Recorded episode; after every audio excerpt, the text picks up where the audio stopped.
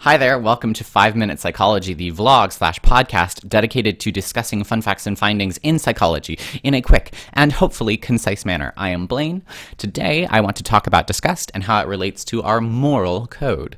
Um, so, typically when uh, evolutionary psychologists discuss disgust, they like to talk about it as something that saved us, right? It has, there's real benefits to disgust. Um, and those benefits are not going near things that could hurt us, such as rotting food. If you eat rotting food, chances are you will get sick. You could even get so sick that you die.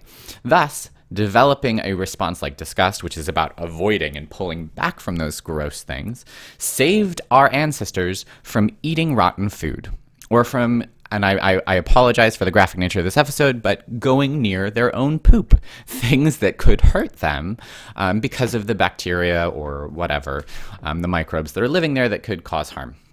So, disgust has some real benefits. It's great for us. However, when we talk about disgust, we can talk about it in two ways. The first way has to do with negative responses to physical objects. The second way has to do with responses to violations of moral code. And what I mean by that is stories like incest, right? Technically, incest doesn't have anything to do with bacteria or microbes or parasites or any of that stuff. It's just something that makes people feel disgusted. Now, there might be some evolutionary advantage there because, you know, obviously, if people had children with their siblings, there are some genetic problems that can arise. However, it has nothing to do with germs. It's a different kind of disgust. And people have that same response when they talk about things like someone being really promiscuous, right? Breaking a moral code in some sense. Fascinating.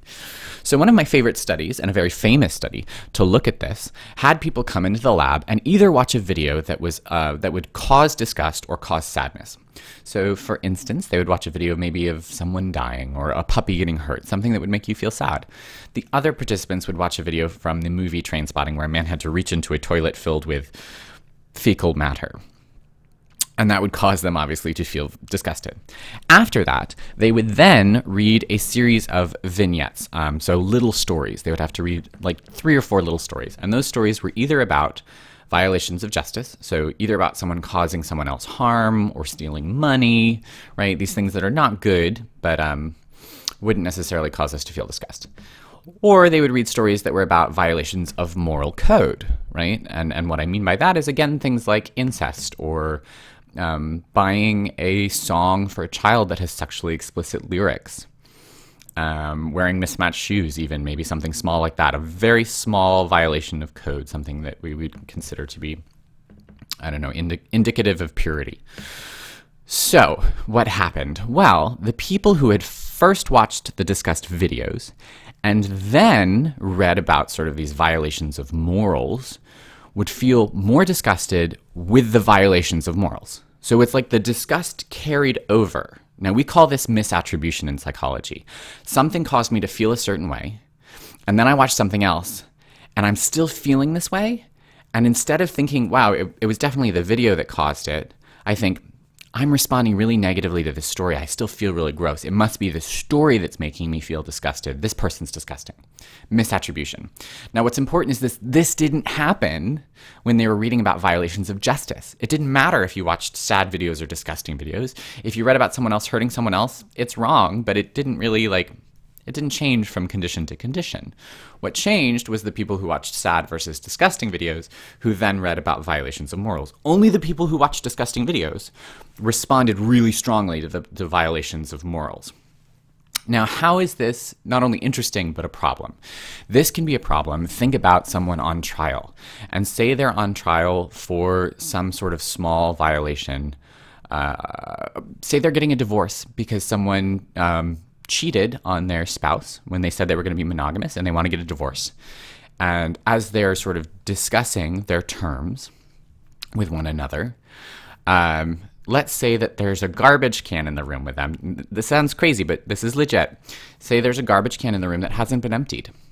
If you can smell that a little bit, or if it's in your field of vision, that physical disgust that you're going to feel is going to carry over into your negotiations about your divorce and you're going to feel more disgusted with the thing that they did wrong. This is a very real thing. The, the psychologists have studied and shown these sort of small influences um, from our physical space can really sort of change outcomes in the way that we feel because we misattribute our emotions. It's very, very common. Um, okay, so really quickly, I want to turn back to art as I always do.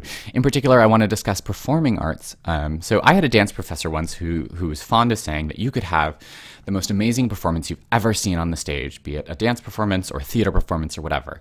And if your theater's too hot, you're gonna have someone in the audience going, oh, wow, it's just it's just too hot, and not really focusing on the piece or enjoying it. And maybe they'll walk away and say, "This is a stuffy performance," right? And have a negative opinion of the piece that they saw, um, based on the space, based on nothing to do with the performance itself. So that's really, really common, and it's something to really think about when you're doing anything, when you're giving a presentation. There are real reasons why we need to sort of have clean, sanitary, comfortable spaces when we want people to be responsive and receptive to certain things. Okay, so that's five minute psychology. Um, if you are interested and want to hear more, definitely check out my SoundCloud, where these episodes come out uh, much more frequently, faster because it's easier. Um, or you can check out my YouTube, uh, Five Minute Psychology, which is fun because I attach sort of memes and little images and things to try and help these things stick in your mind because that helps me keep them in my mind and organize things, and it's entertaining. Um, or you can check out my website. I will paste the link below, uh, and you can contact me or whatever. All right. Thanks, guys.